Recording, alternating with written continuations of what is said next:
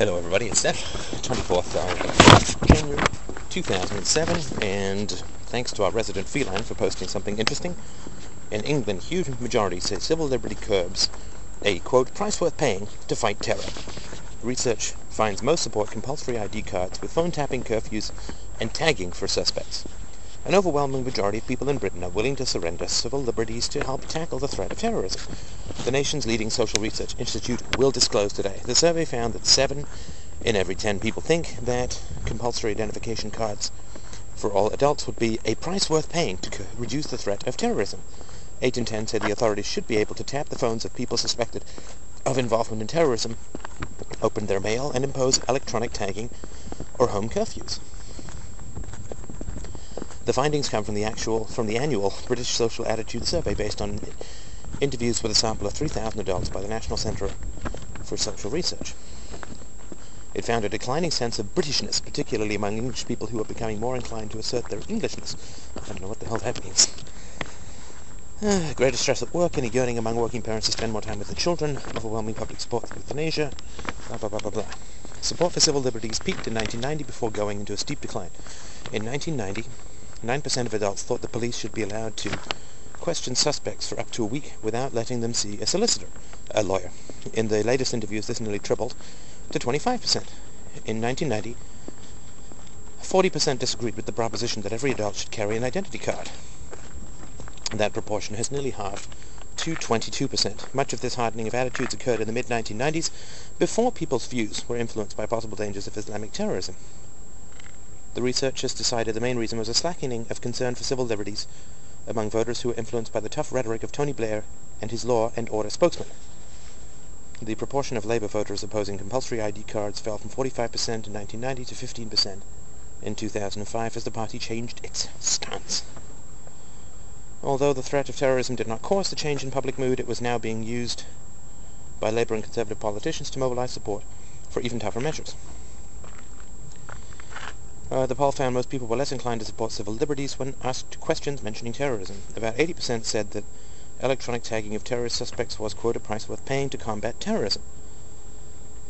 The same proportion backed home curfews, travel restrictions, and detention without charge for more than a week. Less than a quarter of the population said torturing terror suspects would be, quote, a price worth paying, and only 35% would accept a ban on peaceful protests and demonstration. But the nation is almost equally divided on whether people charged with terrorism-related crimes should be denied a jury trial. 50% finding that acceptable and 45% unacceptable. So, very interesting. I think that you can... Uh, uh, oh, yeah, fear of terrorism did not reduce people's support for human rights in the international arena. About 84% agreed that when a country is at war, it must always abide by international human rights law. 78% rejected the proposition that during war it's acceptable for the armed forces to torture people.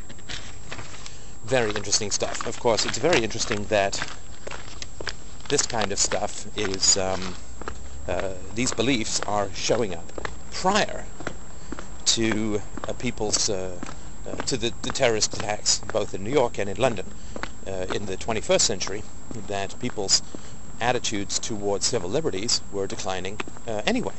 And not wildly surprising, I would say, although it's real easy in hindsight to say, hey, you see, I've read it to you now, it's not surprising at all. But the reason that I would say that is the following.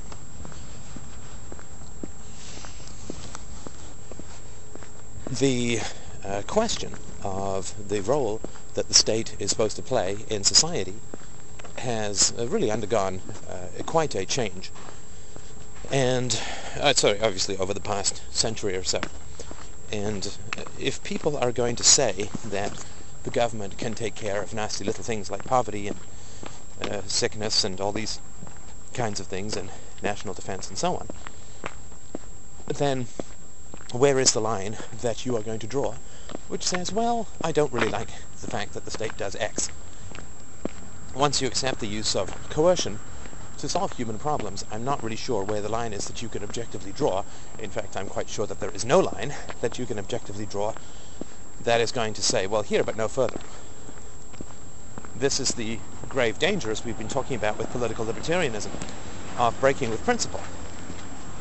So once you break with principle, where do you go? Well, it just becomes a war of all against all. It becomes whatever you can get away with. And what it does, once you break with principle, the worst rise to the top. The worst kinds of people rise to the top. Because principles, you see, result from doubt. The principles um, result from uh, doubt and uncertainty.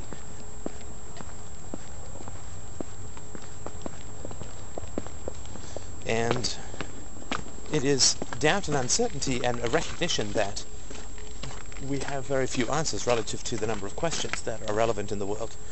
That is the reason why we have principles. And people who are certain have no need of principles because they don't need to have a map because they never go into the unknown. There is no unknown for them, right? So when you are certain of things and you just know this is the way things are, then you have really only need for willpower and usually an escalation, a raised voice or something like that.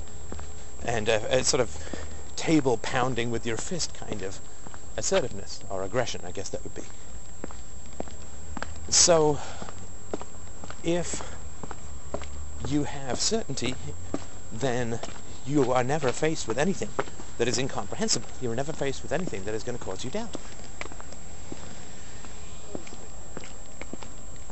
And what does that mean? Well, it means that you never need to develop any kind of scientific or philosophical methodology because there's no uh, there's nothing that is not known to you and you can see this when you debate with people who just start making up answers and do not display any uncertainty uncertainty really is the mark of a civilized human being uncertainty hesitation humility whatever you want to call it the recognition that we know very little relative to what we need to know or what could be known. And it is a mark of strong self-esteem and of courage, I think, to be able to go into uh, unknown areas and try and figure out what's going on and try and understand the way things work and what what uh, laws or principles may be operating. This is true for economics, for science, for philosophy, and so on. But in order to be curious, you have to recognize that there's stuff that you don't know. Right? Now, if there's stuff that you don't know and you have no methodology for organizing the principles or for organizing the information, sorry, you have no principles by which to organize the information that's coming in, then there's no really there's no point being curious. Being curious then is just going to make you confused, right? And that's no fun. uh, it's no fun to attend, uh, if you don't speak Arabic, it's no fun to attend an Arabic dinner party. And to attend an Arabic dinner party, if you don't speak Arabic, will probably be interesting for a very small a period of time, say five or ten minutes, but it will not be interesting for very long because you have no way of organizing the information because you don't speak Arabic. And whatever people are talking about, you can't follow.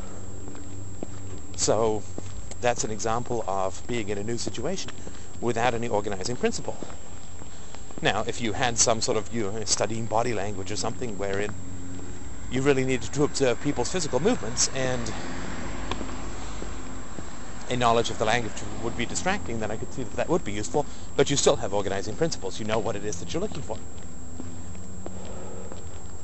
Right? You never get lost unless you have a destination. If somebody says, go drive to Buffalo, then you can go. If somebody says, go drive, and you could get lost, you could get there, you've got time, you look for efficient routes, once you have a destination, then you you have principles. And if you think you know how to get to Buffalo, then you'll just start going. But if you have a destination, then you have principles. Or at least you have a methodology. Whereas if somebody says not drive to Buffalo, but just go drive, then you don't need any principles, I guess, other than staying on the road for the most part. But there's no real risk that you're going to go astray because there's no destination. So wanting to get somewhere, not knowing exactly how to get there, is really the source of, of principles, rationality, values, and so on.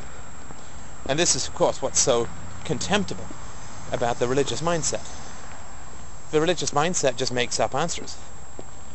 So recently there was a uh, uh, an ecumenical council, I guess, at the Vatican, where they sat down to try and figure out limbo. And you know that there's no evidence that conceivably could be brought forward to figure out whether or not babies go to hell or babies go to limbo, where they live in a state of ordinary human happiness without direct contact with the face of God or whatever. And it's very, very clear that all of that information is just uh, purely made up. And no reference to any facts, no uncertainty. There's no fundamental uncertainty in the religious mindset. To the degree with which you have uncertainty, you are starting to be rational. But to the degree with which you stomp and kill all the mechanics of uncertainty, the rational mechanics of uncertainty within your mind, because it's portrayed as an evil in the theological mindset or theological approach, that is the degree to which you are religious and therefore no longer have curiosity and simply make up answers. You don't need to get out a map and figure out how to get to Buffalo if you think that you visit Buffalo in your dreams and can get everything you need from there. So when it comes to um, to principles, you have to have uh, a destination, you have to have uncertainty, you have to have unknowns. And when it comes to our system, or our system of, of governance, our, our society as a fundamental, we have no questions. We have no questions. We're fundamentally theological in the way that we approach our society. We have no questions. You start to uh, ask anyone whether we need a government, and they look at you like you're suggesting that we should all go and live in the clouds.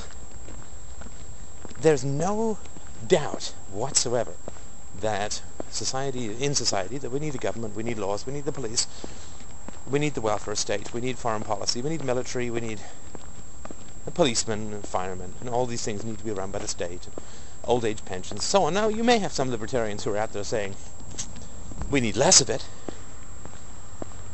but in as society as a whole, we have no doubt whatsoever that the state is the way to get things done.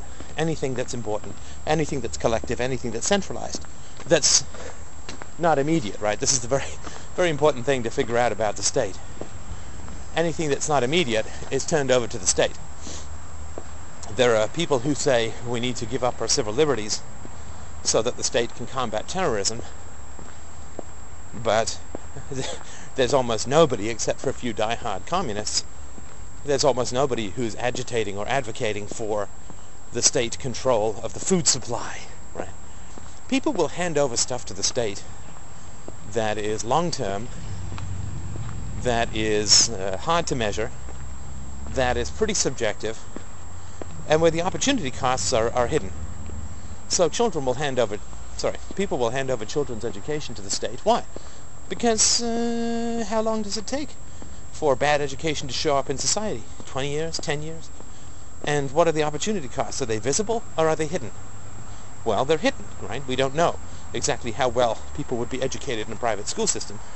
Just a hell of a lot better would be the key. So people will hand over that stuff. Foreign policy. How long does it take for a foreign policy mistake to directly impact the home citizenry in a tangible manner? Decades centuries sometimes, I guess, well, decades, I'm guessing. Uh, currency, right? Uh, government should control currency. What happens when the government debases the currency? How uh, often and how quickly does that affect the citizenry in a direct, tangible way that can be traced? Almost never. Where you really can drive a wedge into people's certainty about the state is to say, well, oh, public housing, right? How long does it take for public housing to turn into rack and ruin? Decades. What are the opportunity costs? Nobody knows. Nobody can see. But if you hand over food production and distribution to the state, then people have a very tangible and immediate, there's a very tangible and immediate result, which is no food. no, no food except for the people in the state. As Julia says in 1984, when she opens the coffee and jam, oh, those bastards in the inner party, they have everything. Wine, not much of this makes it to the outer party members, I'm afraid, says O'Brien. But that's really what we should be focusing on. roads. What happens when road congestion gets too high? How does it directly and tangibly affect? And what are the opportunity costs? Nobody knows. But if you get the government to start running the food, or let's have the government take over the gasoline supply and distribution. Let's have the government take over steel production. And let's have the government do all that kind of stuff. What, uh, what happens then? Well, then there's a tangible and immediate repercussion. Within months, if not sooner, there is a tangible repercussion. And the opportunity costs are very clear because people will remember what it was like beforehand and will notice the difference and they'll see the incompetence of the state. So when it comes to things like national defense and foreign policy and the education of children, the managing of the currency supply, all that kind of stuff, long-term mercantilist subsidies and policies, the welfare state, old age pensions and all these. Well, these things, they're all long, long, long-term, very hard to trace the effects, always debatable, and uh, no opportunity costs are visible. So when you put uh, something into the sphere of the state, like old age pensions, everyone's happy right away. How long does it take for the system to collapse? 50 years? 60 years? How long would it take for people to run out of food if the state took over everything to do with food production and distribution? Or at least for there to be a vastly diminished amount or quality of food? Well, it wouldn't take that long. And that's, uh, I mean, there are things like water distribution, which is often the province of the state, and there are other things like electricity distribution, which is often, but these things were often taken over from the um, uh, the private sector, which put these things into place to begin with. So, I would really like to see an argument for the government taking over the food supply if the government's so efficient. Food is much more important than everything else, so it would be interesting to see what would happen. So, in the realm of doubt within uh, around our existing framework, uh, there's no doubt, and therefore there's no destination, no knowledge of a destination, and there's no need for principles. There's no need for principles whatsoever. Why would there be? And in the absence of principles, then everything becomes an immediate cost-benefit calculation. And the absence of principles, all decisions become an immediate cost-benefit calculation, and little more than that, at best. Maybe some generalized or abstract rules that are appealed to in a sort of moment-by-moment kind of manner. The greatest good for the greatest number, good for the poor, whatever. But there are no principles. There is simply the expediency of the moment. And, and why would there be anything else? You don't plan for your RSPs when you're dying of thirst in a desert. You come across an oasis and you just drink.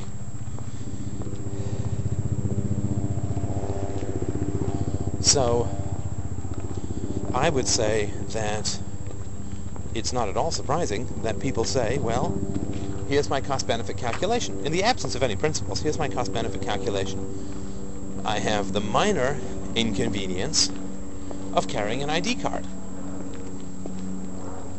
versus the major inconvenience of getting blown up in a terrorist attack.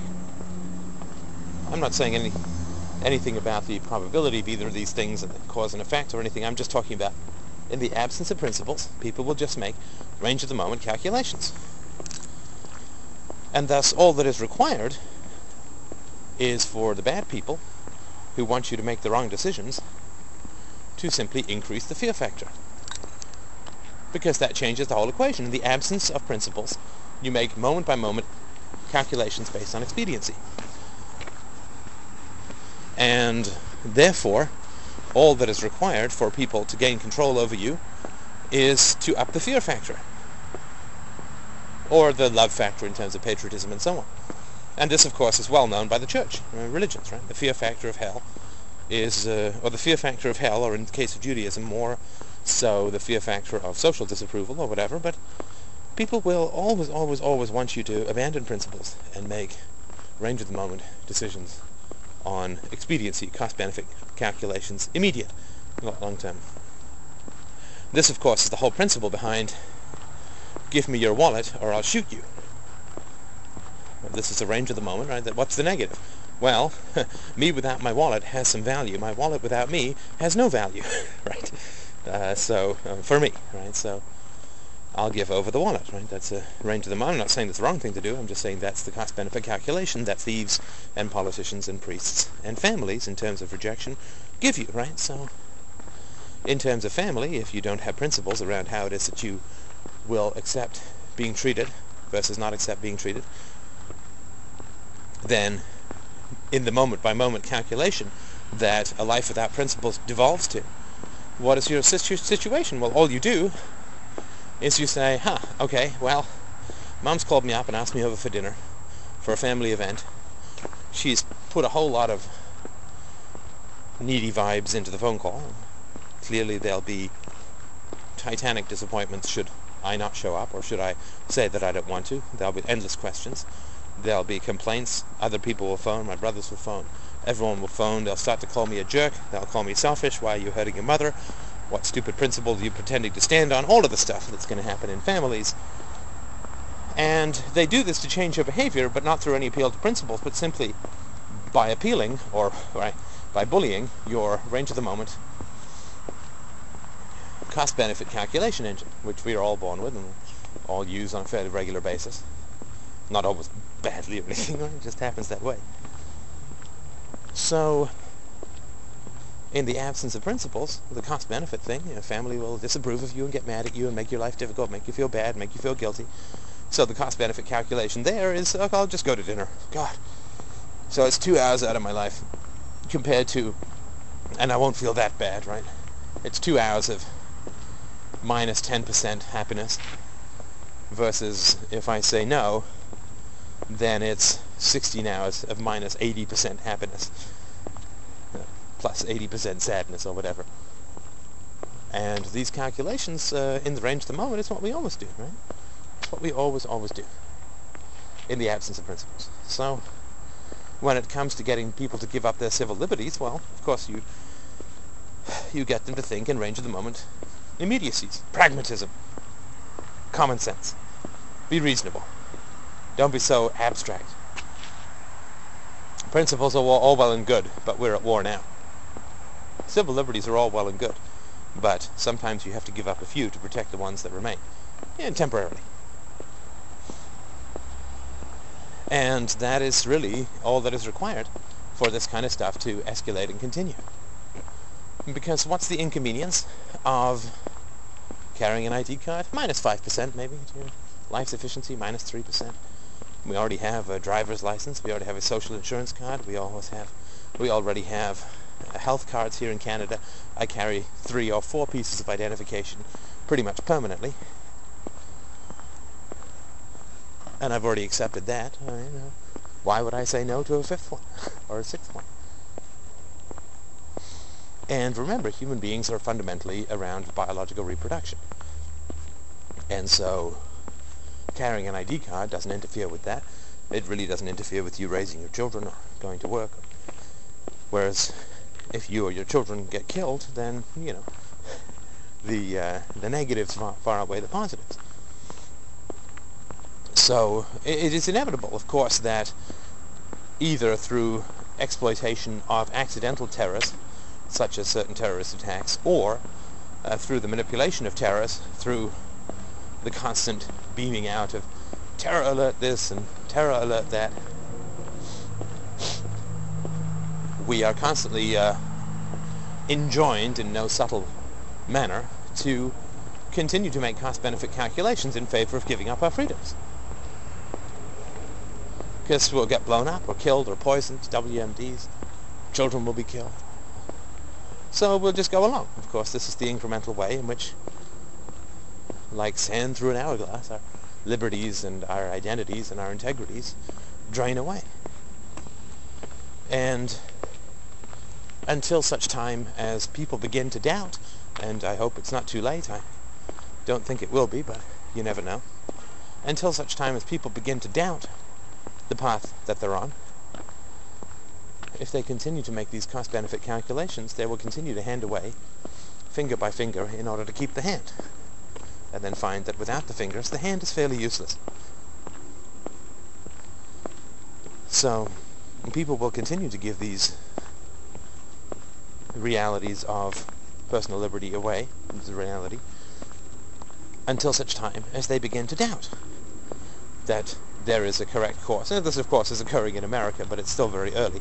Maybe it's occurring in England too. They don't include the question in this survey, uh, do you think that uh, England is on the right course? Certainly people in America who believe America is on the right course is down around 30%, uh, down from 60 or 70% after 9-11. So once, and of course people will try and say, okay, well, this political party is on the wrong course, so I'll vote for a different one. Okay, this one is on the wrong course, but now the political party I rejected originally has changed its rhetoric, so I'll vote for them again. There's a whole seesawing back and forth. It's certainly my goal to continue to put information out there that causes people to give up hope in false solutions, which then creates doubt. Once you get that praying for your cancer is not going to save you, then you can start looking for a cure, uh, a real cure, or at least a real alleviation of symptoms, even in terms of painkillers, or perhaps something that will hopefully trigger a remission, such as chemotherapy or radiotherapy, radiation therapy. So it's the false hope, really, that you have to continue to try and kill in people, because it's the false hope is the false self, right? It's, it's an argument for paralysis. It's an argument for stasis. Keep doing the same thing over and over again, expecting a different result. That's what we don't want. But until people realize that, or until people start to really feel a fundamental doubt about the society that they live in. As soon as they, are, the moment that people begin to doubt the efficacy and the virtue of using violence to solve problems, which is a long way off, because people don't even see the state as violent, right? It's, uh, it's quite a long way to go, which is fine. I mean, that's, uh, that's okay. That's, that's part of the fun, right? The greater the challenge, the greater the honor. The greater the enemy, the greater the victory. So it's going to take a long time for people to begin to have doubts even about this. Because fundamentally, of course, an ID card will not protect you from terrorism. In fact, an, ID card, an ID card will make terrorism much more dangerous because all that happens is that people who are terrorists will simply clone the ID card. The more effective the ID card is, the higher the value of cloning it. And of course, it only takes a terrorist or two to do his thing. So ID cards will do nothing to solve the problem of terrorism. And allowing your home government to increase its use of coercion in order to fight the possible effects of coercion uh, is really not a very rational uh, process. There's not a homeopathic remedy here if the dog that bit you. Increasing the use of violence to fight the negative aspects of violence is uh, an endlessly slippery slope. We all know where it ends. The 20th century has legions of examples to show where it ends without significant philosophical intervention, which of course is what we're up to and what lots of other people are up to uh, in this conversation. So this um, the fantasy that that terrorism is the danger and that uh, violence is the danger and therefore escalations of violence domestically is the solution is a great fantasy. It is a great, desperate, and dangerous fantasy, and people will have to go further before they begin to doubt this fantasy. It's just natural. Until the cost-benefit calculation begins to swing, either through recognizing the long-term costs of the liberties that are being given up, or through the accumulation of uh, oh, the accumulation of a diminishment of liberties. the accumulation of a diminishment. What a wonderful way to put it together. Until there is doubt about these things, then uh, there will be no principles that will emerge, and there will be no solutions that will be rational or scientific or effective. And of course, what often happens, and I don't know whether it will happen in this situation, what often happens is that as the violence that the state commands increases, so does the resistance. And here's where you get the vicious circle, right? And the vicious circle is we must protect you from violence by using violence. As the violence that is supposed to protect you from violence increases, so does the quote violence that it's supposed to protect you from. And thus you end up with a very quickly escalating uh, situation where you can see this in the drug war too, right? It's a very quickly escalating situation where you apply more pressure to control the violence, which creates more violence, which causes you to apply more pressure to create to control the violence, which in turn creates more. And it doesn't take long for this to escalate to a pretty significant conflagration within society. So I would say that we should not be surprised about these things and that if you really do want to work to increase uh, freedom, then the most important thing that you can do in the short run, I would say, or in the immediate, is to try to create doubt in people's minds. Where there is certainty, there is no need for curiosity, there is no need for principles. Where you can create or foster a, not create, expose a rational uncertainty and get people to not have answers and get people to question the way that society works and to start from first principles. I think that you'll be doing an enormous amount of good. Where we can generate doubt, we can generate curiosity. Where we can generate doubt, we can show an absence of principles. And we can wean people off their addictions, which is entirely natural but unproductive in the long run. We can wean people off their addictions to range of the moment cost-benefit calculations, which is how you lose your fingers one by one. And that's not good. Thank you so much for listening. I'll talk to you soon.